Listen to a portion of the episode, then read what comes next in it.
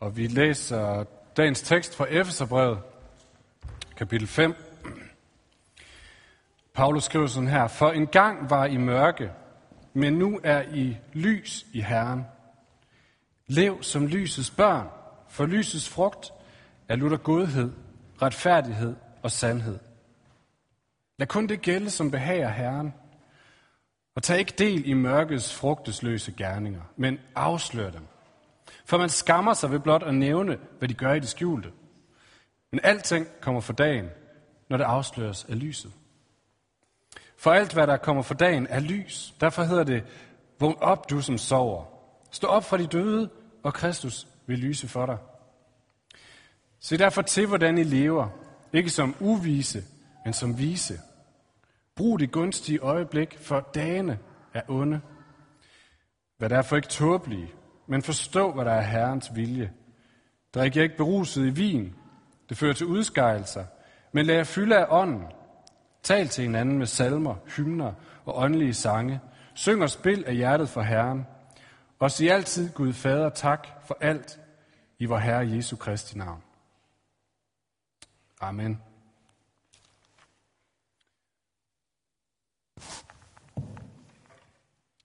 Sidste søndag havde vi her i kirken besøg af en engelsk præst, som fortalte historier.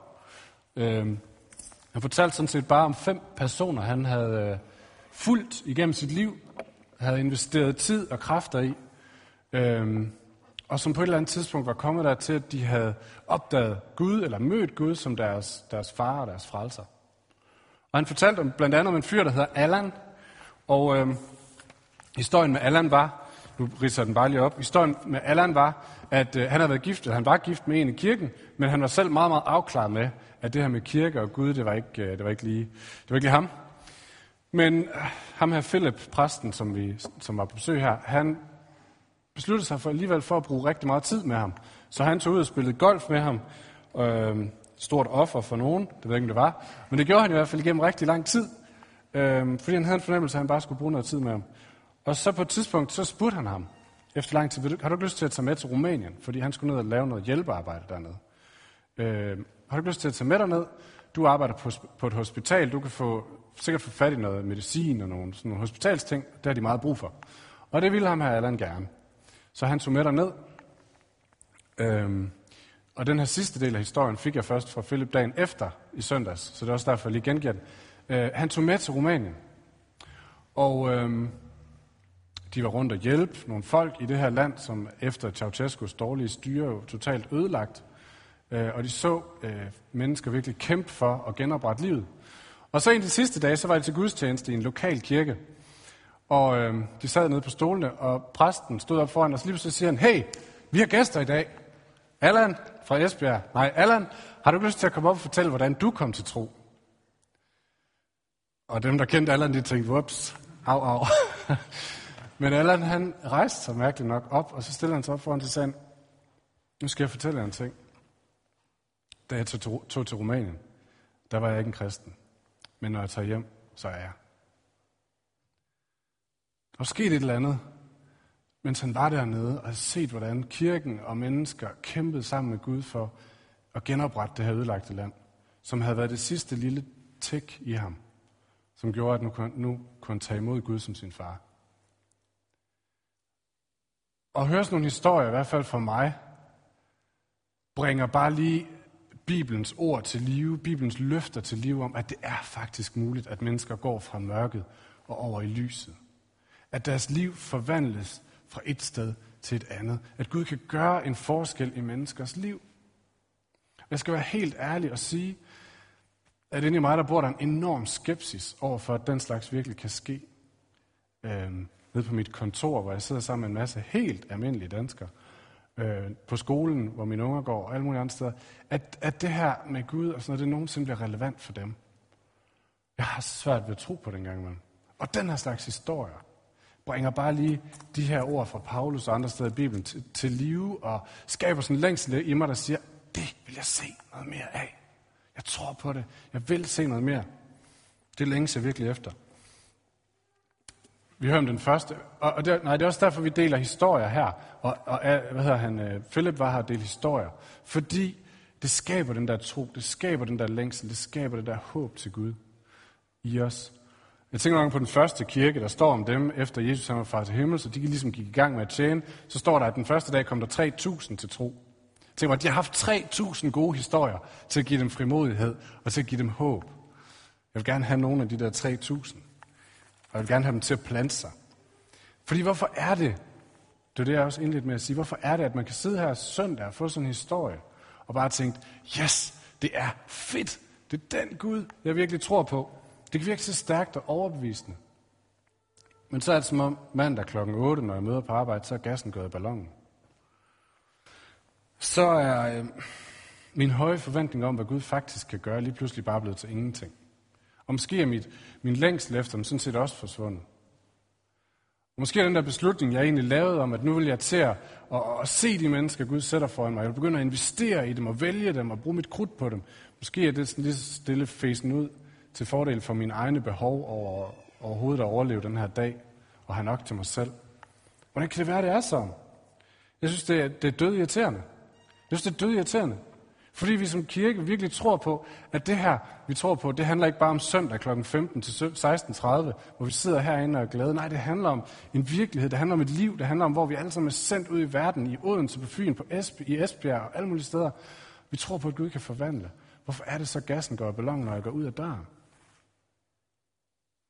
Jeg ved ikke, om I, om I kan genkende det. Det er et tema i skriften rigtig mange steder. Nogle af jer kender historien om, om profeten Elias i det gamle testamente. Han, øh, han får lov til af Gud at være med op på et, et højt bjerg, hvor han øh, er i sådan en, en dyst, gudedyst, eller hvad skal man sige, med nogle øh, augustprofeter. Og, øh, og det, der sker, det er, at, at Elias han opdager, eller oplever, hvordan Gud manifesterer sig. Han, Gud kaster ild ned fra himlen, sluger et offerbål af bål og kød og sten og træ og vand i massevis og bare wang, vælter det hele, og alle kommer til tro og bøjer sig for Gud. Det ser han den ene dag, og er jo fuldstændig blown away, away over, hvad Gud kan gøre. Og så hvis man lige læser næste kapitel, så kommer han ned ad bjerget med den der høje følelse. Men så render han ind i hverdagen. Så kan de ikke lide ham. Så synes de alligevel, at han er dum. Og lidt efter ser man ham ligge under en busk og sige, Gud, jeg vil hellere dø. Hvad sker der fra bjerget og herned? Hvad sker der fra gudstjenesten til mandag klokken to? Hvad er det, der sker i det spænd? Hvordan er det, vi får det bridget? Hvordan får vi det tænkt sammen? Så det, som bygges op i os søndag, holder mandag. Man kan bruge et billede øh, af en haveslange. Øh, og man står hen ved vandhanen, og man har tændt, og der er bare virkelig knald på. Den hamrer vandet, den her haveslange. Man tænker, det er fedt. Og så løber man hen til bilen, og når man kommer derhen, pss, så kommer der bare sådan en lille bit stråle ud. Hvordan er det, at vi får den her vandslange herfra hivet med ud i hverdagen, og så er det stadigvæk lige så meget gas på den her vandhane, når vi kommer derud? Så det er ikke bare en lille slatten stråle. Jeg har lyst til at bruge et billede fra fysikkens verden. Og det er ikke, fordi Gud er fysik, men det er, fordi jeg synes, jeg tror på en eller anden måde, det illustrerer det her ret godt. Øhm, og det er derfor, jeg har lånt det her lille whiteboard af børnekirken. Så tak til børnekirken. Øhm, nogle af jer kender det meget bedre, end jeg gør, så jeg våger mig bare på udebane her. Det er noget, der hedder Ohms lov.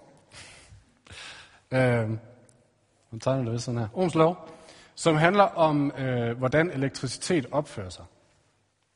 Og den lyder blandt andet, en af sætningerne lyder sådan her. Øh, P er lige med U i anden divideret med R. Og P står for, for watt, eller for effekten. For det, der kommer ud af for eksempel en ledning, når du tænder for den. Hvor meget, hvor meget spræl kommer ud af den her ledning? Det er P. Men P er afhængig af to ting. P er afhængig af U, og U, det er input. Det er strømstyrken. Det var meget, der bliver skudt i den fra den anden ende. Og U, nej, og P er afhængig af en anden ting. Det er nemlig R, resistance, graden af modstand, som strømstyrken møder. Og modstanden kan blandt andet bestå i, hvad for et materiale strømmen bliver sendt igennem. Er det igennem kover, så er der ikke så meget modstand. Er det igennem vand? Ikke helt så godt. Øhm, så, og det kan også være afhængig af, hvor, hvor, hvor tynd den her ledning er, og hvor lang den er. Sådan nogle ting. Så output to minutter vel, Output er afhængig af graden af input divideret med modstanden. Og hvis vi nu skal overføre det her til, til vores felt herovre i kirken, så siger vi, effekten af Gud i mit liv, for min egen sjælefred, og det Gud han får lov til at arbejde igennem mig, er afhængig af to ting. Den er afhængig af det input, Gud giver, og så er den afhængig af graden af modstand i mig. Og input, ved vi fra skriften, er konstant og ligeligt fordelt.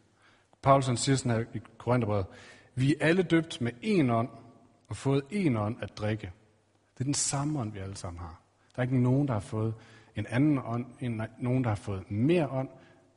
Men Gud har givet sin ånd til os alle sammen. Input er det samme, og det er konstant. Og vi ved også, at input er uendeligt. Det er ikke sådan, at det løber tør. Øh, Paulus skriver et andet sted, Hans ånd, som bor i jer, er den ånd, som oprejste Jesus fra de døde. Det vil sige, den ånd, som har kanal ind i os. Det er den samme ånd, som kunne gå hen til Jesus og vække ham op fra de døde. Så meget kraft er der i den. Så der er altså ikke, der er, det handler altså ikke om, at strømstyrken er for lille, eller for svag, eller hullet, eller noget andet. Den er konstant, og den er uendelig. Det, som regulerer effekten, output, er altså graden af modstand i mig mod Guds ånd. Jeg ved godt, det er sindssygt provokerende, det her. Øhm, og det er ikke fordi, det skal forstås som sådan en simpel ligning, hvor vi bare siger, nej, det er da meget nemt. Øh, hvis ikke du oplever, at der er Guds effekt i dit liv, så må du tage dig sammen og fjerne den modstand. Fordi så er det åbenbart dig, den er gal med. Det tror jeg, det er for simpelt og øhm, efterlader os med for mange sjælekvaler, hvis vi siger det på den måde. Øhm, fordi den udslagsgivende faktor er altid Guds hånd. Det er altid Gud, der er den stærke og, og den, som, som styrer. Men alligevel, hvis nu vi skærer den lidt til, så siger den alligevel noget om, at, at der er noget modstand i vores liv, modstand mod Gud på den ene eller den anden måde, som kan mindre, mindske, hvor meget Gud får lov til at fylde og forme os. Det er altså ikke, fordi Gud er for lille eller for svag, at det ikke holder øh, mandag kl. 8. Det er i højere grad, fordi der er ting i mig, som skaber modstand mod at tage imod det og lade det, og lade det fylde. Hvis nogen stadigvæk er provokeret, så kom bagefter og snak. øhm, vi kan finde det samme hos Paulus, når vi læser det, vi lige har læst. Fordi han siger det her med, en gang var I i mørke, nu er I i lyset. I er lysets børn. I er overgået øh, fra mørke til lyset ved Guds kraft. Men han siger lige, hvem der fortsætter med at være ting, i dig, ting i mig, som ikke vil acceptere den virkelighed, at vi har skiftet status fra at være mørkets børn til at være lysets børn. Der er noget i mig, som ikke vil tage imod det, der er noget, der ikke vil acceptere det, der er, ikke noget, der, vil, der er noget, der ikke vil leve efter det. Øh, og det er det, vi oplever, tror jeg, mandag klokken 7. Det, jeg siger her, det er ikke, øh, det er ikke specielt revolutionerende eller specielt nyt. Jeg har sådan en fornemmelse af, det havde jeg den anden dag, da jeg lige gik og tænkte på det. Jeg blander to prædikener. Jeg blander det, Philip sagde sidste gang, og så blander jeg det, Peter Højvig han sagde inden sommerferien, om øh, korskød og kærlighed og kamp og alt muligt andet med K.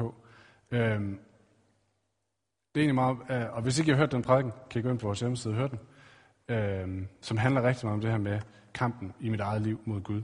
Så det er ikke noget nyt, og jeg er sådan set heller ikke specielt interesseret i at stå og holde en eller anden flor om munden prædiken, så de kan tage hjem til Esbjerg og sige, hold nu kæft, jeg har en dejlig præst i Odense.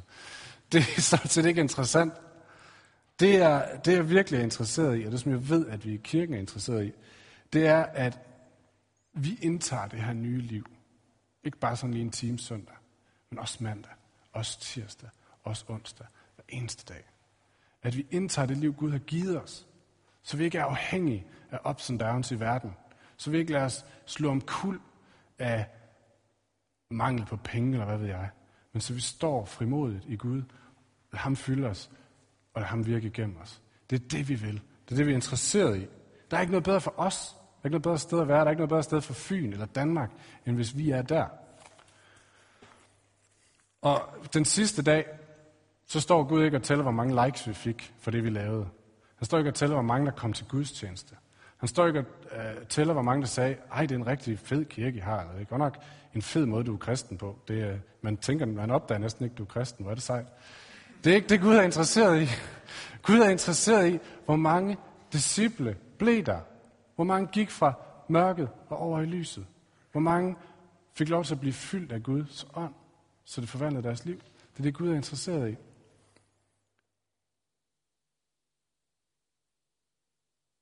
Og derfor er det, jeg er interesseret i lige nu, det er, at når vi har det her Share the Stories, og alt, hvad vi ellers laver i kirken, at vi kan tage imod den her strømstyrke. Mere og mere. Og modstanden i os må blive mindre og mindre, så Gud kan komme lov, få lov til at fylde mere og mere. Det er det, der er interessant. Og i den proces er der bare noget, der står i vejen i os alle sammen. Paulus han kalder det mørkets frugtesløse gerninger. Og det siger egentlig en hel del om, tror jeg, hvad det er. Øh, mørkets, det vil sige, det hører ikke til lyset. Det vil sige, det er noget, der ikke i sig selv driver øh, Gud eller Guds værk, eller, eller det, som Gud er, men driver noget andet. De er frugtesløse. Der er ikke nogen god frugt af det. Det, der kommer ud af det, tjener ikke det, som er godt. Det tjener måske bare mit eget ego eller min egen, mit eget lille projekt. Man kan måske tegne det op sådan her. Nu har jeg jo tavlen, så det er så godt tegne. Jeg siger, at vi har, vi har en natur, som går sådan her, som er fyldt af vores eget øh, selvoptaget gerninger. På et tidspunkt så flytter Gud os fra mørket over i lyset, og vi får en ny natur, som er så stor og fed, og som er det nye liv. Og det er det, der er os. Det er os. Men stadigvæk, så er der den her tynde streg af den gamle natur, som spiller der nede et eller andet sted. Vi mærker den. Det er den, der giver modstand. Det er den, der popper op en gang imellem, og lige minder os om, øh, Nå jamen, der er også, du skal også tænke på dig selv. Du skal også, øh, skal også sørge for, at du selv er okay. Det kan være okay at sige, helt sikkert. Men der kan også være et tidspunkt, hvor man siger, det står simpelthen Guds værk imod.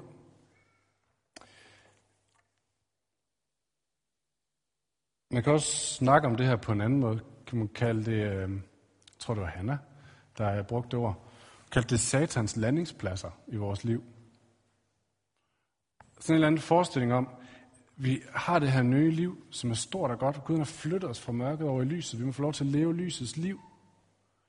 Men det er som om, den onde, som vil det modsatte, han har nogle landingspladser ind i mit liv, hvor han hver eneste gang lige kan få sin flyver ned og få ødelagt det og tage luften ud af ballonen. Så når jeg går ud af kirken, så lander han. Og mandag morgen, så er der ikke rigtig mere, mere krudt tilbage i vandslangen. De her landingspladser, som, som man kan blive med at ramme på. Jeg tror ikke, han er sær, særlig snu. Jeg tror, han bruger de samme hver gang. Jeg tror, han er, det er rimelig begrænset. Vi har nogle enkelte områder i vores liv, hvor det her gamle liv, det kan få lov til lige at stikke sin finger op, og så, øh, og så få taget luften ud af ballonen. På et tidspunkt så øh, tog Marie, min hustru og jeg, øh, de her, en af de her personlighedstests, øh, Myers-Briggs, JBTI, MBTA og hvad det altid den hedder alle tingene. Man kan tage den på Jobindex. Øh, og jeg ved ikke, om nogen har taget den, men det, som, som de her personlighedstests, de gør, det er jo sådan set bare at afsløre noget om, hvordan vi hver især fungerer i forhold til, at, hvor vi henter energi, og hvor vi, øh, hvordan vi øh, tager beslutninger, hvordan vi handler under pres og sådan nogle ting. Og øh, det er ret sjovt, skulle jeg hilse at sige. Også at tage det sammen med sin kone. Det betød blandt andet, at vi fik sprog for nogle af de sådan grundlæggende forskelle imellem os. Så jeg er for eksempel det, der i den test hedder en tænker. Det betyder, når jeg tager beslutninger, når jeg, når jeg ser på verden og tager beslutninger, så gør jeg det ud fra mit rationale, min fornuft, øh, en, en analyse af tingene, og så træffer jeg en, en logisk beslutning, fordi det her det giver mening. Marie, hun er det, der hedder en føler. En føler, der er ikke, ja, det var ikke for at gøre grin. En føler er en, som tager beslutninger med, hvad føles rigtigt lige nu? Hvad har jeg det godt med? Hvad, hvad virker rigtigt? Der er ikke noget, der er rigtigt eller forkert i de her to ting. Men det vi kunne se, det var, at stort set alle vores konflikter, eller diskussioner, eller uenigheder, de ramte tilbage til lige præcis den konflikt. At jeg tænkte på en måde, hun tænkte på en anden måde. Så det kunne være, at det startede som en diskussion om madpakker, børneopdragelse, penge, hvad ved jeg, hvor vi skulle bo, alle mulige ting. Og det kunne køre op til en diskussion. I bund og grund så handlede det om, at vi kiggede på verden på forskellige måder, og snakkede om verden på forskellige måder. Og det sjove var, at lige så snart vi havde fået sprog for det, så kunne vi næsten altid lure den. Så når en diskussion var, der skulle sige, hov, hey, den øjeblik. Det er den der igen. Du tænker på den måde, jeg tænker på den måde. Ah, og det tog luften ud af konflikten på en eller anden måde. For sige, nå, det er bare sådan. Måske kan vi bedre forstå hinanden nu.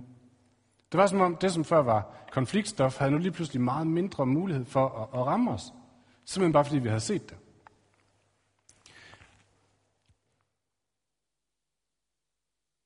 Jeg tror, jeg tror, de der landingspladser, som jeg sagde før, er ret meget de samme steder hver gang. Ligesom den her konflikt gik tilbage til det samme næsten hver gang. Og jeg tror, det som kan gøre noget ved den, det er at afsløre den. Paulsen snakker her om, øhm, tag ikke del i mørkets frugtesløse gerninger, men afslør dem. Fordi når de bliver afsløret, landingspladserne, gerningerne, vores tendenser, så har de bare ikke så meget kraft tilbage. Jeg kunne tænke mig bare lige at prøve at hive nogle forslag til, hvad kunne sådan nogle landingspladser være i vores liv. Øh, det ved du selvfølgelig meget bedre selv, men jeg, der, jeg tænker, der er en tekst i Bibelen, som er med til bare sådan at sætte lidt overordnet sprog på det, så vi sådan kan arbejde videre ind derfra. Og det er der, hvor Jesus han bliver fristet i ørkenen. Lige inden han skal begynde sin offentlige tjeneste, så er han i ørkenen i 40 dage, og Satan får lov til at friste ham. Og han frister ham tre gange. Det første, det er, Jesus er sulten. Han siger, kan du ikke bare lave det her sten om til brød, fordi så får du noget at spise. Det han altså sætter spørgsmålstegn ved, det er, tror du Gud vil sørge for dine basale behov? Tror du virkelig, Gud har styr på din sikkerhed? Fordi det går, at du skal tage sagen i egen hånd nu og sørge for at få noget at spise. Og jeg tænker, at nogen af os kan genkende den. Vi tænker, okay, Gud er virkelig, jeg vil gå ud, så vil jeg bruge mine penge på nogle andre mennesker. Bruge min tid på nogle andre mennesker. Jeg vil bo i et mindre hus. Jeg vil tage nogle beslutninger, som måske udfordrer mine basale behov. Men mandag klokken 8, når vi sidder, så tænker vi, ej okay, hvad nu hvis vi ikke har penge nok om en måned? Så? Hvad nu hvis vi ikke har, har det mad, vi skal spise? Og kan høre stemmen fra, fra begyndelsen af Bibelen, der siger, må Gud virkelig har sagt, at han vil sørge for jer. Jeg tror, den her appetit eller behov er en, et område, hvor han vildt nemt kan ramme nogen af os. En anden af fristelserne mod Jesus, det er, at han tager Jesus med op på templets tinde, og siger han, hey kammerat, hop ud. Fordi det står i Bibelen, at så vil englene gribe dig. Og så vil alle mennesker kunne se dig, og så siger de, wow, han er virkelig Messias. Der er noget omkring anerkendelse. At blive set og få anerkendelse. Blive set af mange. Jeg tror for mange af os kan det være en rigtig stor udfordring, at vi længes efter, at folk skal kigge på os og sige, hey, du er en okay fyr. Det du gør, det er virkelig godt. Det er lækkert, det du laver. Jeg kan godt lide dig. Og den her længsel efter anerkendelse, gør, at vi ikke tør tage skridt hen, hvor vi ikke ved, om Gud han vil sørge for, at vi har den anerkendelse, den, den ære, vi, har, vi synes, vi har brug for. Så det kan godt være, at Philips prædiken sidst om nogle gange at investere i de forkerte mennesker, var en god udfordring. Jeg tænkte, ja. Men da du så kom hjem, så kom du til at tænke, ja, ja, hvad vil de andre sige, hvis jeg bruger alt mit krudt på at hænge ud med ham herovre, som der er ingen, der kan lide? Øh, hvad tænker de om mig så? Og lige så stille, så ryger luften ud af ballonen og siger, nej, jeg kan også gøre noget andet i stedet for. Og den sidste fristelse mod Jesus, det er, at han bliver taget med op på et højt bjerg. Satan viser ham hele verden, så siger han, du kan få det, jeg har en genvej, tilbed mig, så får du det. En fristelse til bare at sige, ambitionen, ja, min ambition, min høje mål, jeg vil nå min høje mål, koste hvad det vil. Og øh, nogle af os er ambitiøse mennesker og vil rigtig gerne nå høje mål. Øhm, og hvad nu, hvis det her med at følge Jesus, det kommer til at betyde, at mine mål ikke bliver opfyldelsen, som jeg havde forestillet mig det? Nu, er jeg ikke kommet til at lave det firma, jeg havde regnet med? Eller komme så langt med det, som jeg havde regnet med? Vil Gud virkelig sørge for mig? Jeg tror bare, det er tre områder, som, som Jesus oplever blev fristet på, som vi måske også kan opleve som sådan nogle landingspladser. Og der er garanteret mange, mange flere. Og man kan tænke, det er bare små ting. Når man sidder med den, hver enkelt lille ting, så tænker man, det er bare en lille ting. Det er ikke så vigtigt. Men alle de her små ting øger bare den her modstand, som gør, at ah, vi dækker lige af, så der er lidt mindre plads til Gud. Og lige lidt mindre plads til Gud. Bitte små, bitte små ting. Men det hindrer, at Gud han får lov til at, at fylde alt i os. Og Paulus siger, afslør dem, fordi så har de ikke nogen magt mere. Afslør dem og bed dem om at stikke af. Træk det frem og sige, ah, det var den igen. Du skal simpelthen ikke have lov til at hindre Gud i at få plads i mig med sådan en plat trick. Og lad lyset rense det, siger Paulus. Måske er nogle af de her steder, som yder modstand mod Gud. Måske er det store sår. Måske er det store sår af faktisk at opleve, at Gud ikke slog til, dengang jeg havde brug for ham. Og ikke sagtens være, vi sidder med dem. Og der er ingen andre, der skal stå til ansvar for det end Gud. Så det er Gud, der må komme ind og få lov til at rense det. Få lov til at stå til regnskab for det her. Få lov til at svare for sig selv. Måske skal man gøre det sammen med en, en anden kristen bror eller søster, som kan være med til at sige, Gud, hvis, hvis, du, hvis du er der, så må du rense det her sår, fordi jeg kan ikke tage imod noget fra dig, før det er renset. Paulus slutter med en opfordring til dem. Han, han snakker om det her på alle mulige forskellige måder, fordi helt, helt klart, det, eller helt tydeligt, er det meget vigtigt for ham at få styr på. Han siger, I, I, Gud får ikke plads hos jer, hvis ikke I får dealet med det her. Han siger, lad være med at øh, være uvise. Vær nu vise. Gør nu noget ved det. Opdag det. Lad med at tænke, at det er bare lige mig, det er bare nogle små ting. Jeg kan sagtens, det går fint. Og det gør det også, hvis, altså, Gud er stor nok til at frelse os uanset. Men vi vil blive ved med at kæmpe med de samme ting i vores liv, og Gud vil ikke få ret meget plads igennem os, hvis ikke vi tager ved de her ting og afslører dem. Tager krudtet ud af dem. Og Paulus siger det sådan her, for dagen er onde. Jeg er glad for, at han siger det, så behøver jeg ikke sige det. Han siger, dagen er onde. Der er kamp. Der er kamp om dig fra begge sider. Og Satan, han jubler højt, hver gang han kan få lov til bare at øge modstanden, bare en lille bitte smule. For så er der mindre plads til Gud, og så sker der mindre i verden af det, Gud gerne vil have. Og til sidst så giver Paulus et råd. Han siger, at I skal synge noget mere. Det er bad news for nogen her. Men, men det siger han. Hvorfor siger han det? Jeg tror, han siger det, fordi han, han på, på forhånd på en eller anden måde ved, hvad er, hvad er musik? Musik er en form for soundtrack, som kører i baggrunden. Det handler simpelthen om at lade sig fylde med den stemme, som vil det gode. Den stemme, som afmonterer ondskaben. Syng, spil, have, sang, have sangen kørende i hovedet, eller tekst, eller bønder, men lad den her kilde blive ved med at køre, som trækker strømmen ud af det, som, som den onde vil.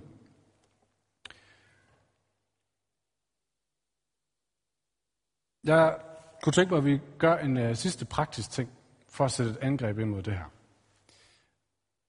Øhm, meget praktisk ting. Prøv lige at tage et minut. Overvej. Kan du genkende en landingsplads i dit liv? Kan du sige, det er altid den her, jeg falder for? Det kan være, det er den her med, med vil Gud stille mine behov? Vil Gud sørge for mig på den måde? Vil Gud øh, sørge for, at jeg har anerkendelse nok, også hvis jeg tager skridt, som ikke lige giver anerkendelse i verden? Vil Gud sørge for, at jeg overlever, selvom jeg ikke når mine høje mål? Det kan være, det er nogle helt andre ting. Prøv lige at tage et minut og overvej, hvad det kan være.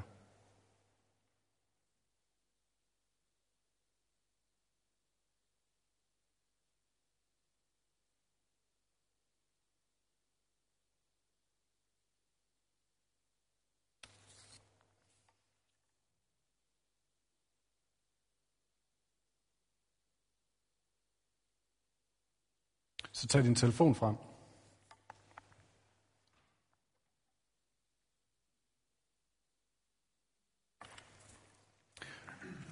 Lav en, øh, lige meget hvor gammel eller ny en telefon du har, så tror jeg på, at den kan lave påmindelser. Lav en påmindelse til på onsdag klokken 9, hvor den øh, bipper, eller dukker op, eller hvad ved er, den gør. Og så, så skal du skrive, hvad var det, du tænkte på nu? Og hvor meget, øh, ja, hvad sker der lige på den front? Så skriv, hvad det var, du lige tænkte på, som en landingsplads. Så dukker den op på onsdag, mens du er på arbejde.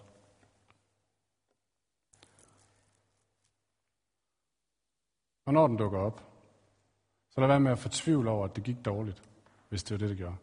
Så bare inviter Gud ind i det og sige, Gud, han fik mulighed for det igen. Hjælp mig til at afsløre det her.